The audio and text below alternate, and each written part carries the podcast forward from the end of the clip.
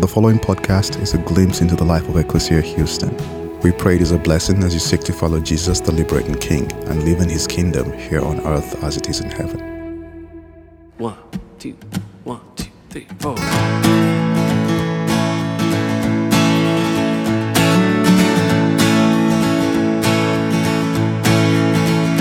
I need thee every hour,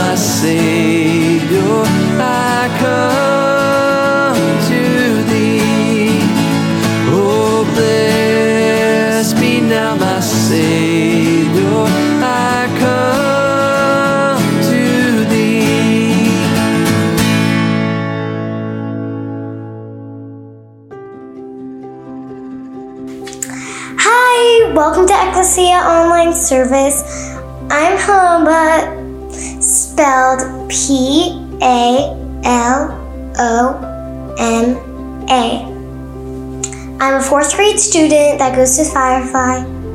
Hi, Noel. Today we will sing together.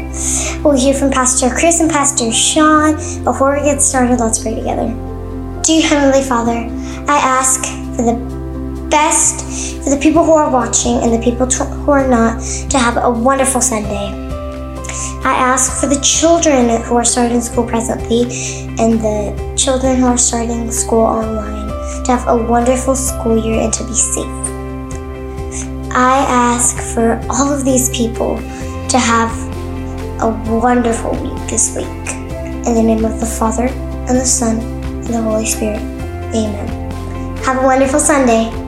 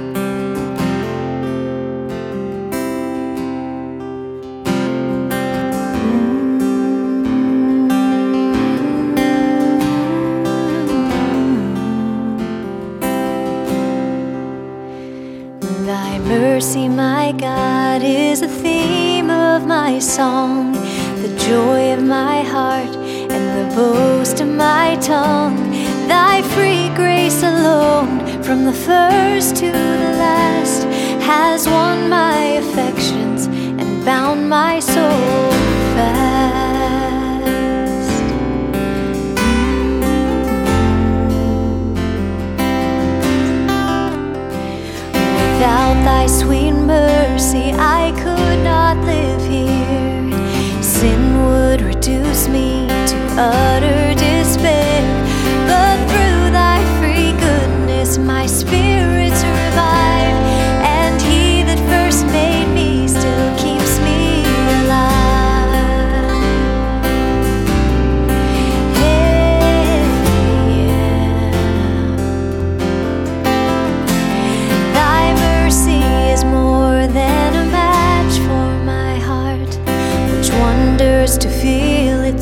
Hardness depart.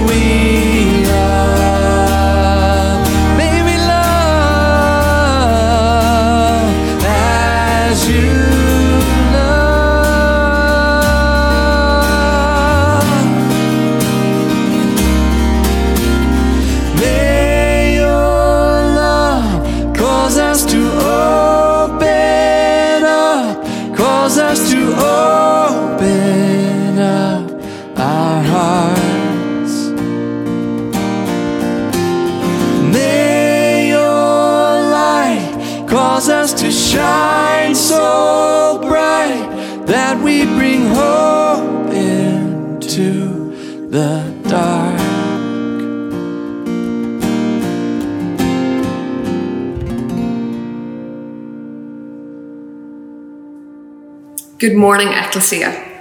We are John and Ruth Hassan, and along with our family, we are Ecclesians from afar. After leaving Houston five years ago, we returned to the UK, and we're now living back in my home in Northern Ireland. And it's from our home church here in Belfast that we're joining you this morning. So, Ecclesia, as we continue in worship, we come now to a time of offering. In this season, we remain committed to the work God has called us to, locally and around the world. As we each consider our part in that offering, please speak this prayer along with us. Almighty God, you created everything in the heavens above and in the earth below. You survey all your creation and you savour its beauty and appreciate its goodness. To you, we lift up the best we have to offer from our time, talents, and resources. We give freely from what we have received from your hand. We give joyfully with the gratitude of a rescued people. We give generously with the excitement of children at play. We join with your mission and with your kingdom. In the name of the Father, and the Son, and the Holy Spirit. Amen.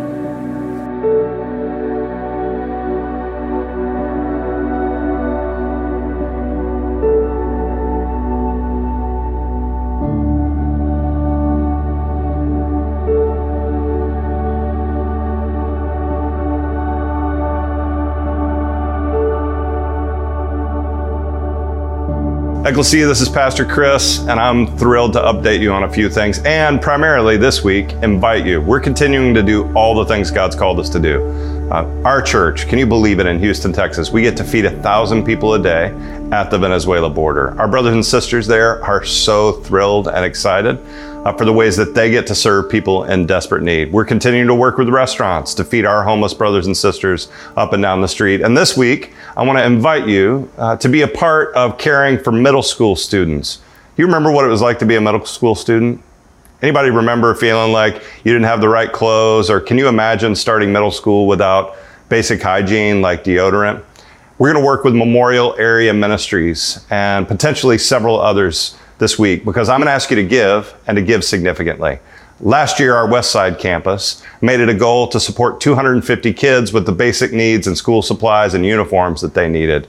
Um, wouldn't you know it, our people on the West Side stepped up and uh, instead of $12,000, they came up with $25,000. We helped 500 kids. Now, those 500 kids got to go to Walmart or any given store with a voucher where their parents could be the heroes. The parents could go buy them the uniform that they need and uh, get them what they need. You can imagine there are more kids than ever that their parents don't have the resources. Ecclesia, I don't know what the number is. I'd love for us to raise $100,000. Work with HISD and Spring Branch and all these middle schools. And I just want to invite you to say, what could we do to give today? You can send a text to 84321. And this week, we're going to focus all of our efforts. We're going to give. And some of you are capable of making a large gift. Maybe you remember what it was like to be a seventh grader. I remember sitting in a lunchroom and thinking everybody was looking at me, what I was wearing, what I wasn't wearing, uh, how what they think about me. Was I awkward? And uh, and at that place, right, we kind of begin to create a self-image. And the truth is, you're you're not much different than a seventh grader. You hide it better, but you care about what people think. I want to invite you, Ecclesia, this week first to be proactive in caring for these young kids. They need it in this season. We're all, right, about up to here. Uh, I sat with a family this week uh, that I thought this is just too much. Many of us have been taught, the scriptures tell us, right, God won't give us more than we can handle. This is part of what I'm going to preach to you about next week, so don't get too far ahead of me. But I wonder, right? Some of us are at the place you're like, no, I'm already past what I could handle, God. Like, if that's true, then why is the world in this state? Why is my family in this state? And I sat with this family, and you don't need all the details. I'm just going to ask you to pray for them. Uh, and I just thought, this is too much. Um, I was grateful that because I've already been sick and had the virus, and CDC says I have immunity for at least three months, and I'm going to maximize that, that I could be in their home and give them a hug because I'm telling you, this family needed a hug, right? And uh, maybe you're at the place you're like, I need a hug. I need more than a hug.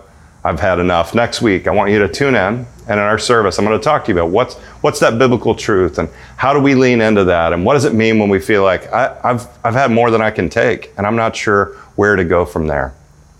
I want to remind you this week that how you see yourself, much like how a seventh grader sees themselves, is not how God sees you. Many of us think, right? We think about our day and whether we're doing well today. And I was, I, I talked nice to my kids and I've kind of done the right thing in a few areas and I gave today. And so God's looking at me and he's really thinking, Hey, I'm, I'm doing pretty great. And other days I'm not doing so good. And God's looking at me and think, uh, he's not doing so good. She's not doing so good. And God, God literally, we begin to think God looks at us the way that we look at us. Right? Can you imagine like God's God and we're us? Like God doesn't see you the way that you see you.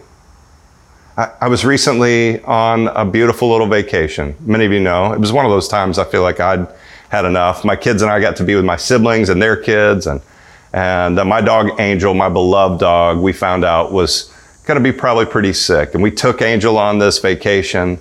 Uh, we got time on the beach together. It was beautiful. Uh, we came back, and gratefully, the day before we put her down, I had one of my favorite pastoral assignments to do a wedding. In fact, on that day, I got to do two weddings.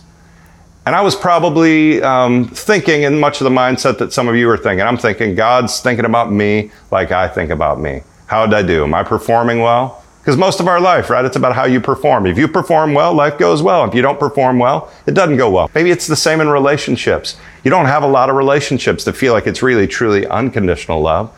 You're loved if you perform in those relationships. And I was reminded when I did those weddings, right? I, I love to do weddings. Um, now, if you're at Ecclesia, you're like, I know he loves to do weddings because Ecclesians tend to have great food and an open bar. And that is also true. We tend to have that. But the real reason I love to do weddings is not because of the great food. I love the party and the celebration. I love all of it. But you know what I love is when I do a wedding, I got the best seat in the house. I get to stand next to the groom. When the bride enters, the doors open and she starts to walk towards her new husband. And my favorite thing is just to look over at him, right? And to catch that glimpse in his eye. This is what you need to know today, Ecclesia. That's how God sees you. Ephesians 5 tells us that when God sees us, that he sees his unblemished, unstained, and perfect bride. Now, most of you are thinking, like, I'm not unblemished or unstained or perfect. Well, you are through Christ. And as you accept Christ's love, you are unblemished. You are unstained. You are perfect. And God looks at you today and He does not see your performance. He sees the bride that He loves. I'm going to put up a couple of photos now of these two brides that I did their wedding in that day. And you'll get a sense, right? I mean, these husbands, right? They're thrilled. They're fired up, right? I mean, you can see it in their eyes. They're really fired up because God's given them a beautiful bride. And this is what I want you to know today no matter how you've performed, when God looks at you today, he sees his unblemished, perfect bride. Is it possible that God loves you way more than you ever imagined? That's part of what we're going to talk about next week. It's part of what Sean's going to pick up on today. And talk about our mission and our purpose and what we're called to do and who we're called to be in this world. And uh, we find fulfillment and joy in that, but God doesn't love us based on that performance. So I'm grateful that Sean's going to share with us. I'm grateful for God's many blessings. Let me pray for Sean and pray for you. Lord God, I thank you for my brothers and sisters. I thank you for the chance that we have even now to text and give to our church and to participate in helping some middle school kids that are struggling see themselves a little bit differently, to have a couple of uniforms so they're not wearing a dirty uniform to school, praying and believing that soon they'll be back in their schools and safe and well. God, we ask that as we look at our own lives, as we deal with our own struggles, that we would do it from a place of truth, that we would know that when you look at us, you see us as perfect and unblemished, that your love for us would sustain us when life gets really hard. And for many of us right now, we're like, yeah, now's that time. Life is really hard. And so, God, we want to lean in and rely on that perfect and beautiful love. Thank you for the word that Sean will share with us today. Thank you for worship and communion and the opportunity to connect with believers all across the globe. We pray today for the churches that we are assisting and helping in Beirut. Churches literally devastated, their buildings devastated, people hungry. We're grateful as a church that we can send resources both for food and we pray in the near future to restore buildings and churches uh, that can minister to people in a beautiful and remarkable part of the world. We thank you for your many blessings, Lord, and we pray all of this together, and we pray it in your name. In the name of the Father, and the Son, and the Holy Spirit, we pray. Amen. Hello, Ecclesia. It's great to be with you. And for all of you who are far away, who have joined us during this time where we've had online worship, we're so grateful to be able to be with you and to minister to you. Wasn't it so great to have Ruth and John and their family uh, begin us this morning? Dear Ecclesians who are living abroad, this has just been a crazy time. It's just going to be a crazy time for a long time, but it does provide us with some new opportunities, like welcoming, embracing some of our family who are in different places. I know our, our house has been really weird. There are some things that have happened that wouldn't have happened any other time. I really believe that. We've had some space that we've not had before. I mean, I'm one of those people. I've had all of these months at home. So you know what I did? I wrote two books. Did you write two books while you've been at home? It's been fabulous, but we've also had space to do some things that we haven't had time for. My wife Rochelle has had uh, this nagging pain in her right arm. As a matter of fact, this last Christmas Eve, she had to go to the emergency room the morning of Christmas Eve, and it was so bad, so painful that she was in a sling. She only wore it for a day because she's that kind of person. And my family was coming over. She wanted to make a good impression, but she finally had the surgery. And so this last week, she's just been sitting around the house in this enormous sling and that means that me and our girls have had to do everything, like all of the cleaning, all of the cooking, all of the managing, so many of the things that Rochelle manages for us, um, all of the things that she does so well and cares so much about. And with everything going on, I can tell you it's not been the lack of sleep because she has to sleep sitting up. It's not been um, not being able to take care of the little things that happen in a family and a home that just somebody has to do. What's frustrated her the most is that she hadn't been able to do anything that she cares about her work, her students. School is starting soon.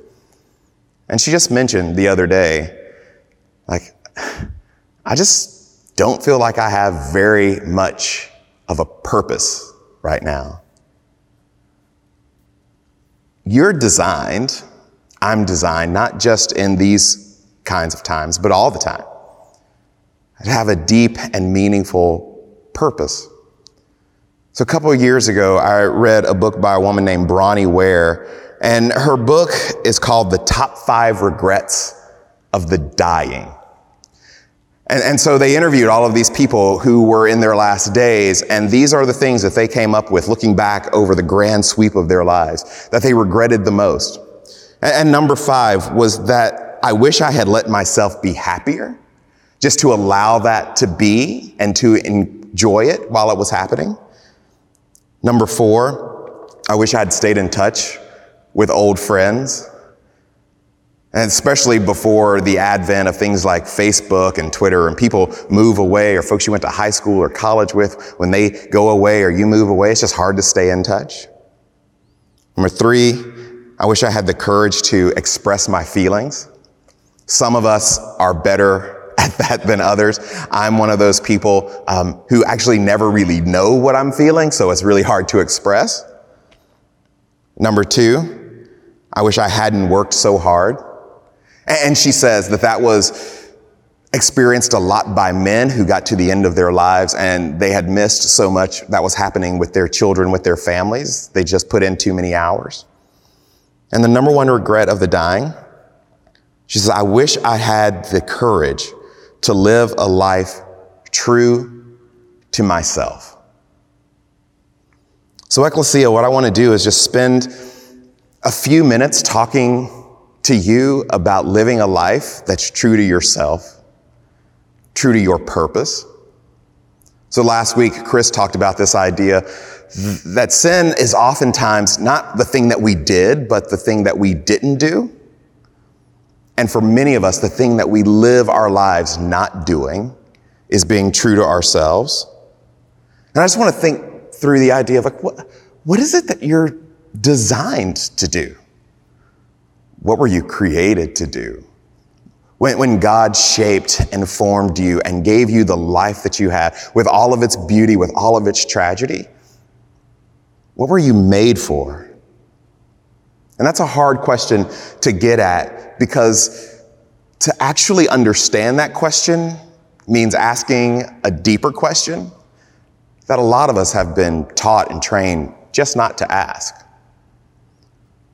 So a couple of years ago, I was in Chattanooga, Tennessee, doing some spiritual formation training um, with a department of a nonprofit there. And so they had rented this really cool pub, and we were spending the whole day there upstairs. You remember the times when you could actually go and be with people in a certain place?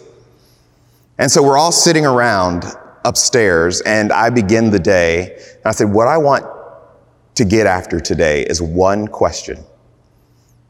And they were thinking it was going to be something really deep and spiritual, something that's just going to shake the roof off the place.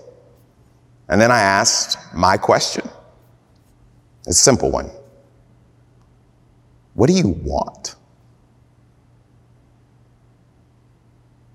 And they were dumbfounded. They were stuck.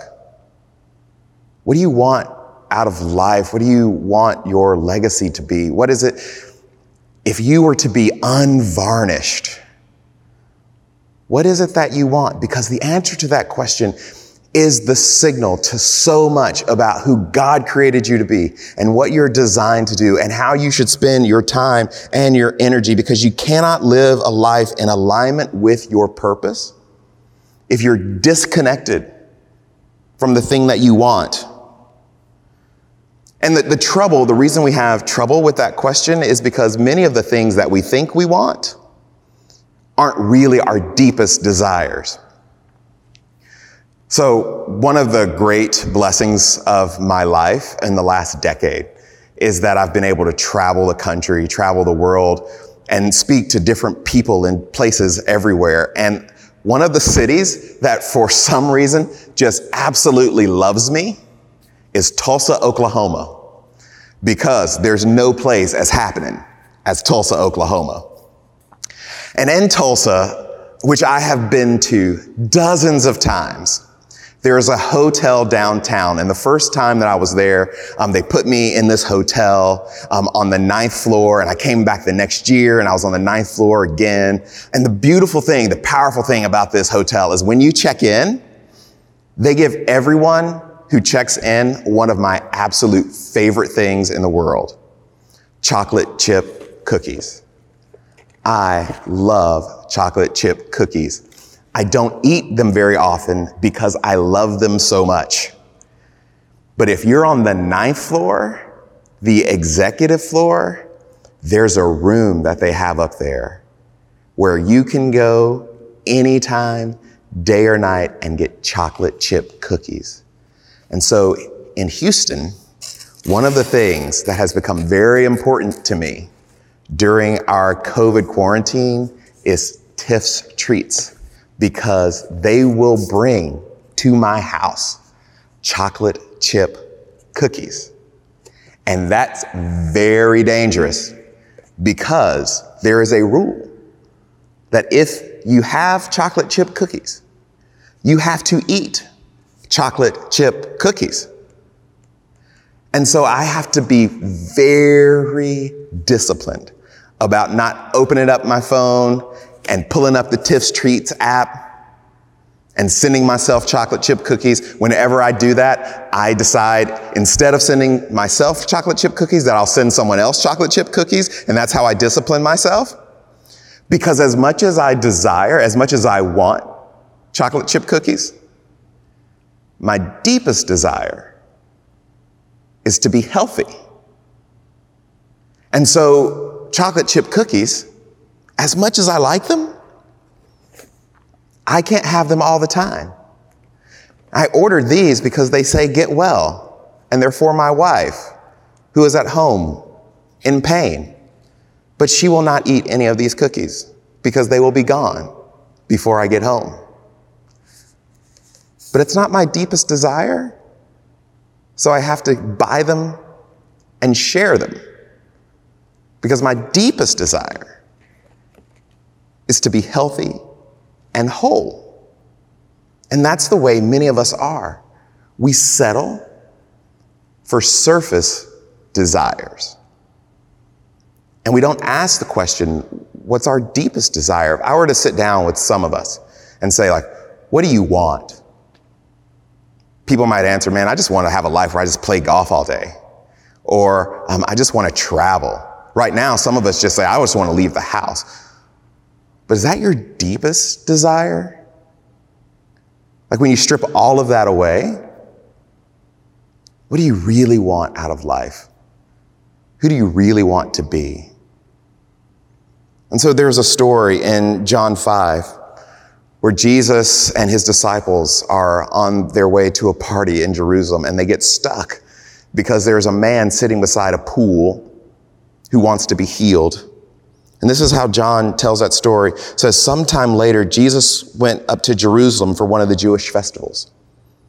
Now, there is in Jerusalem near the sheep gate a pool, which in Aramaic is called Bethesda, and which is surrounded by five covered colonnades. Here, a great number of disabled people used to lie the blind, the lame, the paralyzed.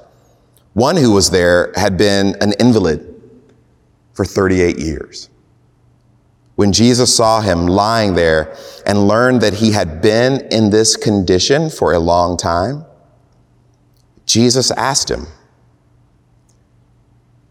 Do you want to get well? Well, if you've ever read that story, then you know what's coming next. Like, what, what a ridiculous question. Like, no, Jesus, I don't want to get well. I've just been hanging out next to this pool, hoping that the waters get stirred and I can get in and I can be made well. I wouldn't be laying here an invalid all of this time. This man's been here for 38 years. Shouldn't that signal to Jesus? Shouldn't Jesus know that he wants to be well? Well, and here's the powerful part of that story and why the question isn't as silly as it seems on the surface. And once you understand this about God, once you understand what Jesus is doing in the world, it'll reshape the way that you think about your life and your life with Jesus. Your desires, your wishes are not insignificant to God. What you actually want what you crave is not insignificant. Think about that for a moment. The thing that you want is not inconsequential to Jesus. It matters. Now, I want to be careful because our desires aren't everything to God. And sometimes God will overrun our desires. And the truth of the matter is, like, sometimes the things that we want aren't the things that we should want. Like, if you've ever met an abuser, like the things that they really want out of life, that's not something that they actually should want. This is why the scriptures tell us that, that the Spirit intercedes for us because sometimes when we're praying, we don't even know what we want. But those wants aren't insignificant. Now, now our desires aren't everything to God. And that's often because the things that we desire or the things that we think we desire aren't the things that we should desire. They are what, they are what St. Augustine calls um, misdirected loves. It's the reason that the scriptures say the Spirit intercedes for us because sometimes the things that we're praying for, the things that we think we want, aren't the things that we really want or we should want.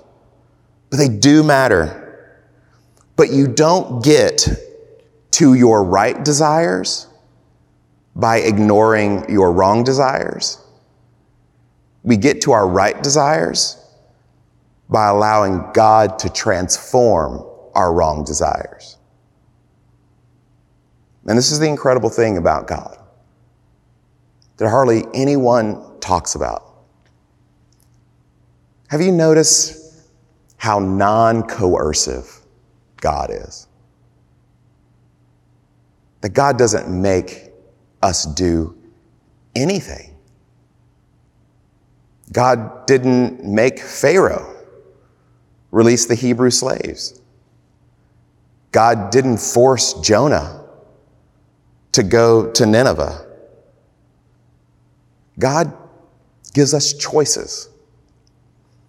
And, and sometimes those choices come with negative consequences, but God gives us choices. As Dallas Willard said, God is looking for people who freely choose the right choice. And living in the center of who it is that God created you to be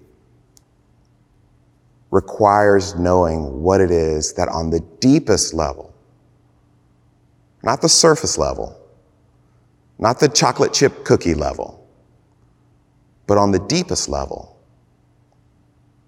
what it is you want. And so I just want to give you, Ecclesia,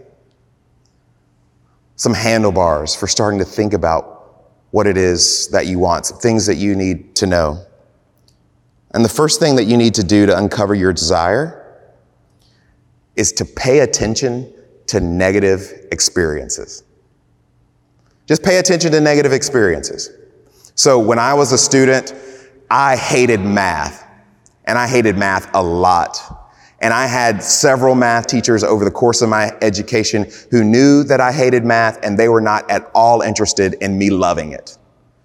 But I also had this other part of me that was really into space and space exploration. And I've read so many books about the early um, Mercury and Apollo programs. Like I love all of that stuff. And if I had been wired differently, if I had been a different person, I would have loved to go to work for NASA. But you know what?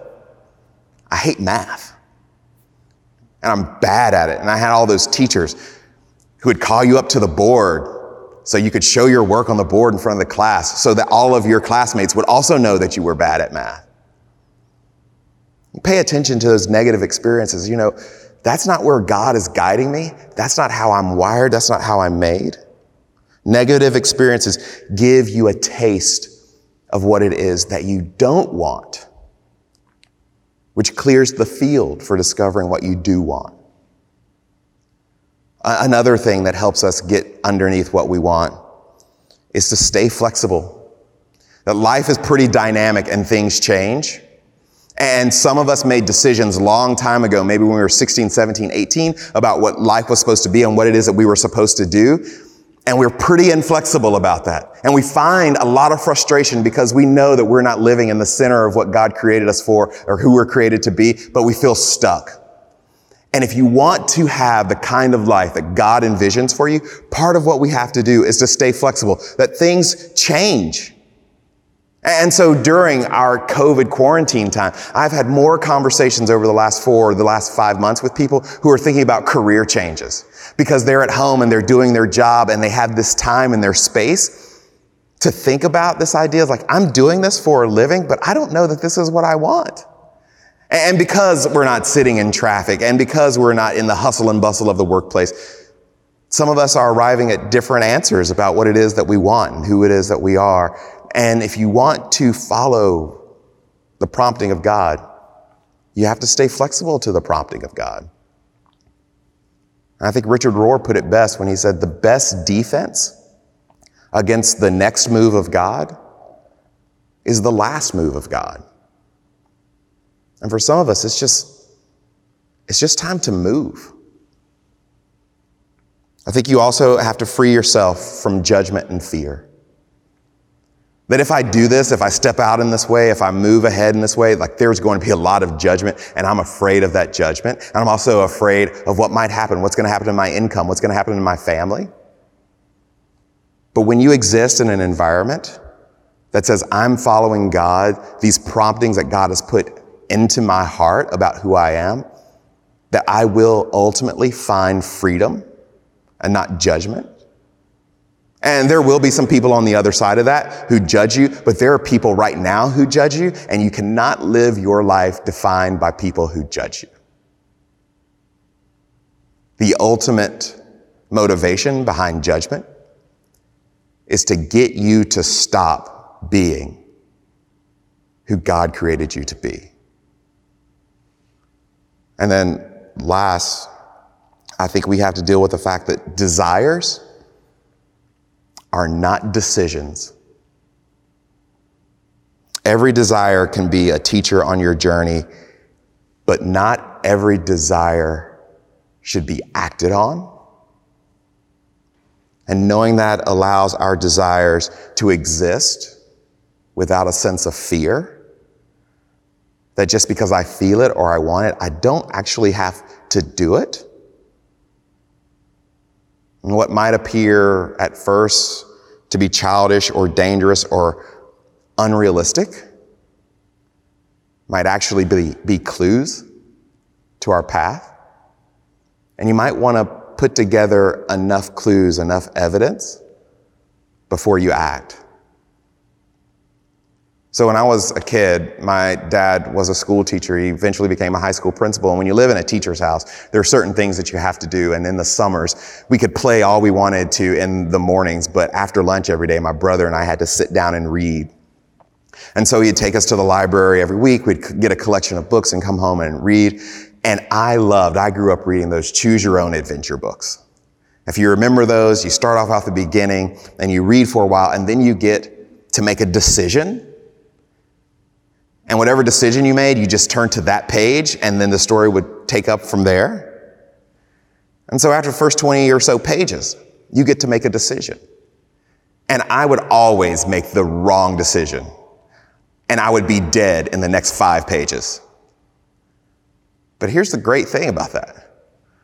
You just go back to page 20 and make another decision. And I learned reading those books a central truth about life that your story, my story, is not written for me. That we get to choose. And so when Jesus talks about his death, burial, and resurrection, you know what he doesn't say? He doesn't say, well, God's making me do this. He doesn't say, all, all of you people out here, you can't get your acts together.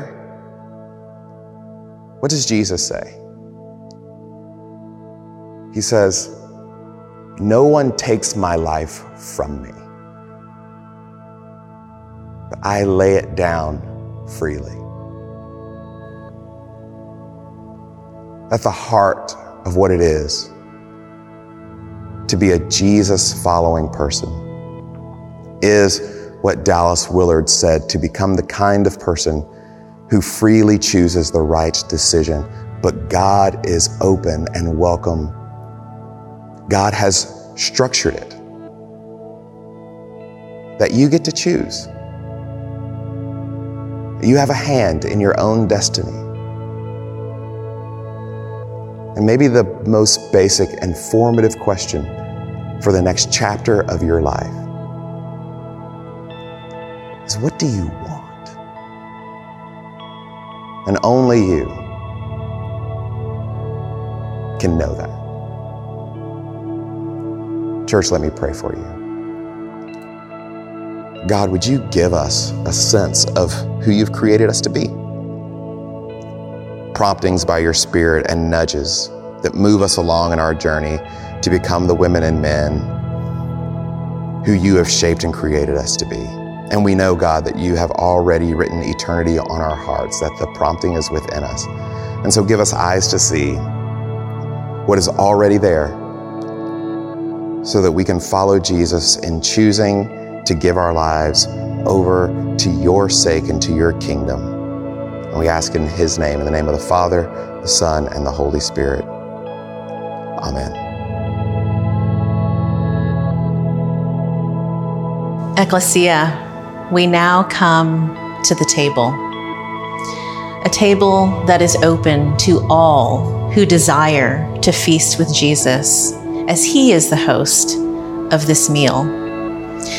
This week, the Lord brought to my mind the notion that it is communion, one of our sacraments, that unites the diversity of believers around the world. I still remember when I was invited to serve communion many, many years ago. And the thing that I was impressed with the most was the diversity of the people who came forward to take the bread and the juice and the wine. People who were old, people who were young, people who lived in tents, people who lived in mansions, people who were big and people who were small, people of many different races, and ethnicities.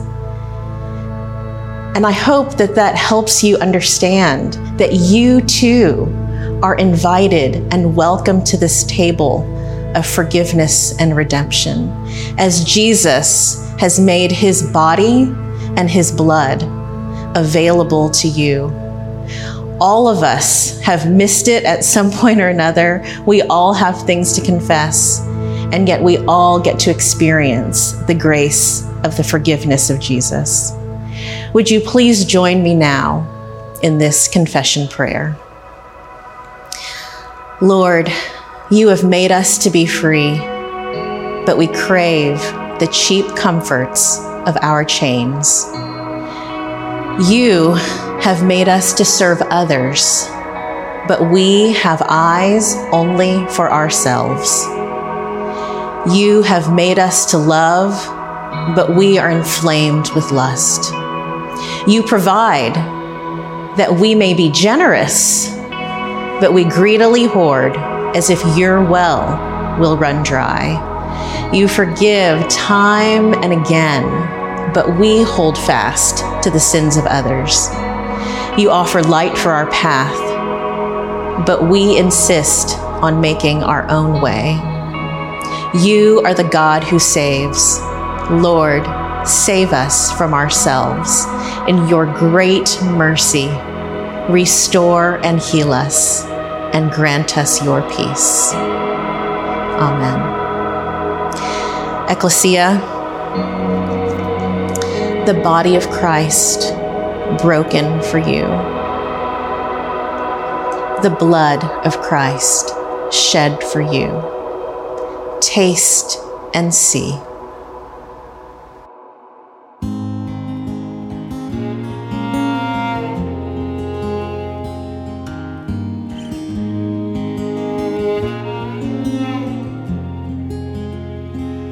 Will your grace run out if I let you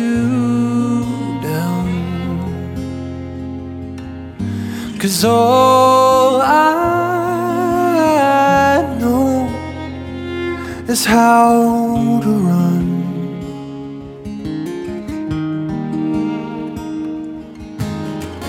I am a sinner. If it's not one thing, it's another.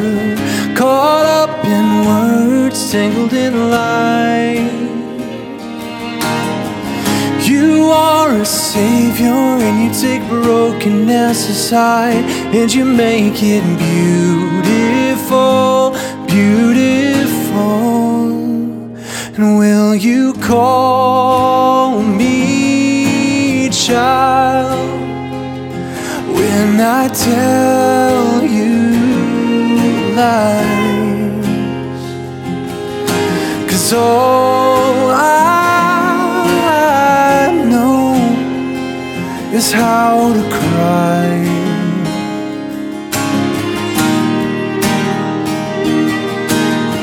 Cause I am a sinner. If it's not one thing, it's another.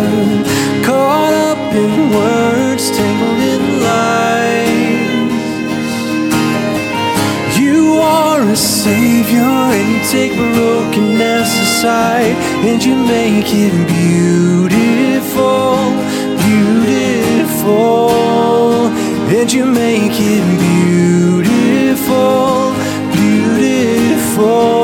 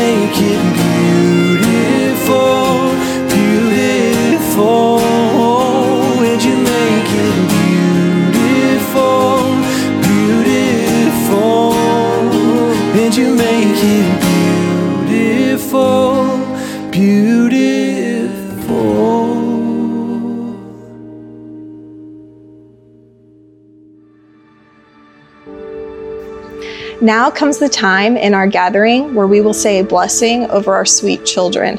But before we do that, I have a couple of announcements I would like to make. First off, we are super excited to announce that we are starting Sunday children's community small groups starting the first weekend in September.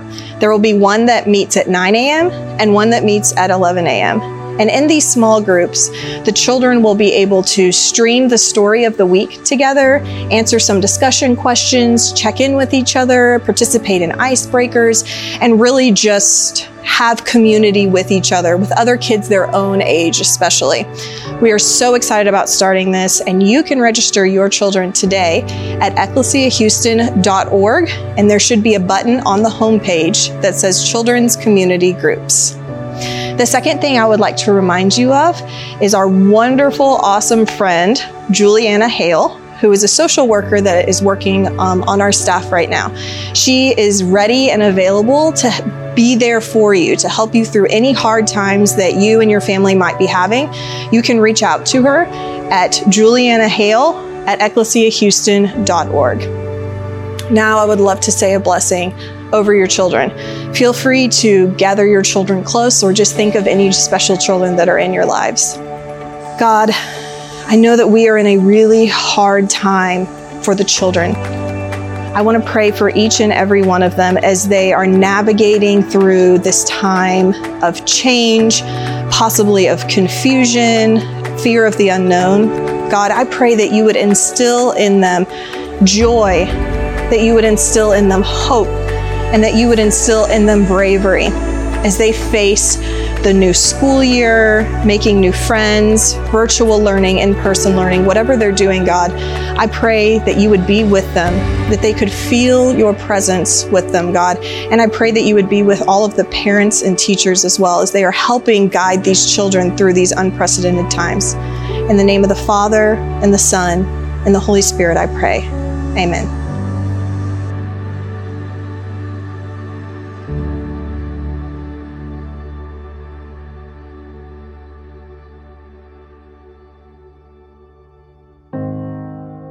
The benediction is from poet Christian Wiman entitled Prayer. For all the pain passed down the genes, or latent in the very grain of being, for the lordless mornings, the smear of spirit, words intuit and inter, for all the nightfall neverness inking into me even now. My prayer is that a mind blurred by anxiety or despair might find here a trace of peace. And so, Ecclesia, in all that appears clouded or obscured, in all that feels heavy, may the light and life of Christ and the Spirit which fills and surrounds you lower your shoulders and lift your chest to receive the gift of this day and your blessed place in it. Go to love and serve in the name of the Savior God. Dwell in peace.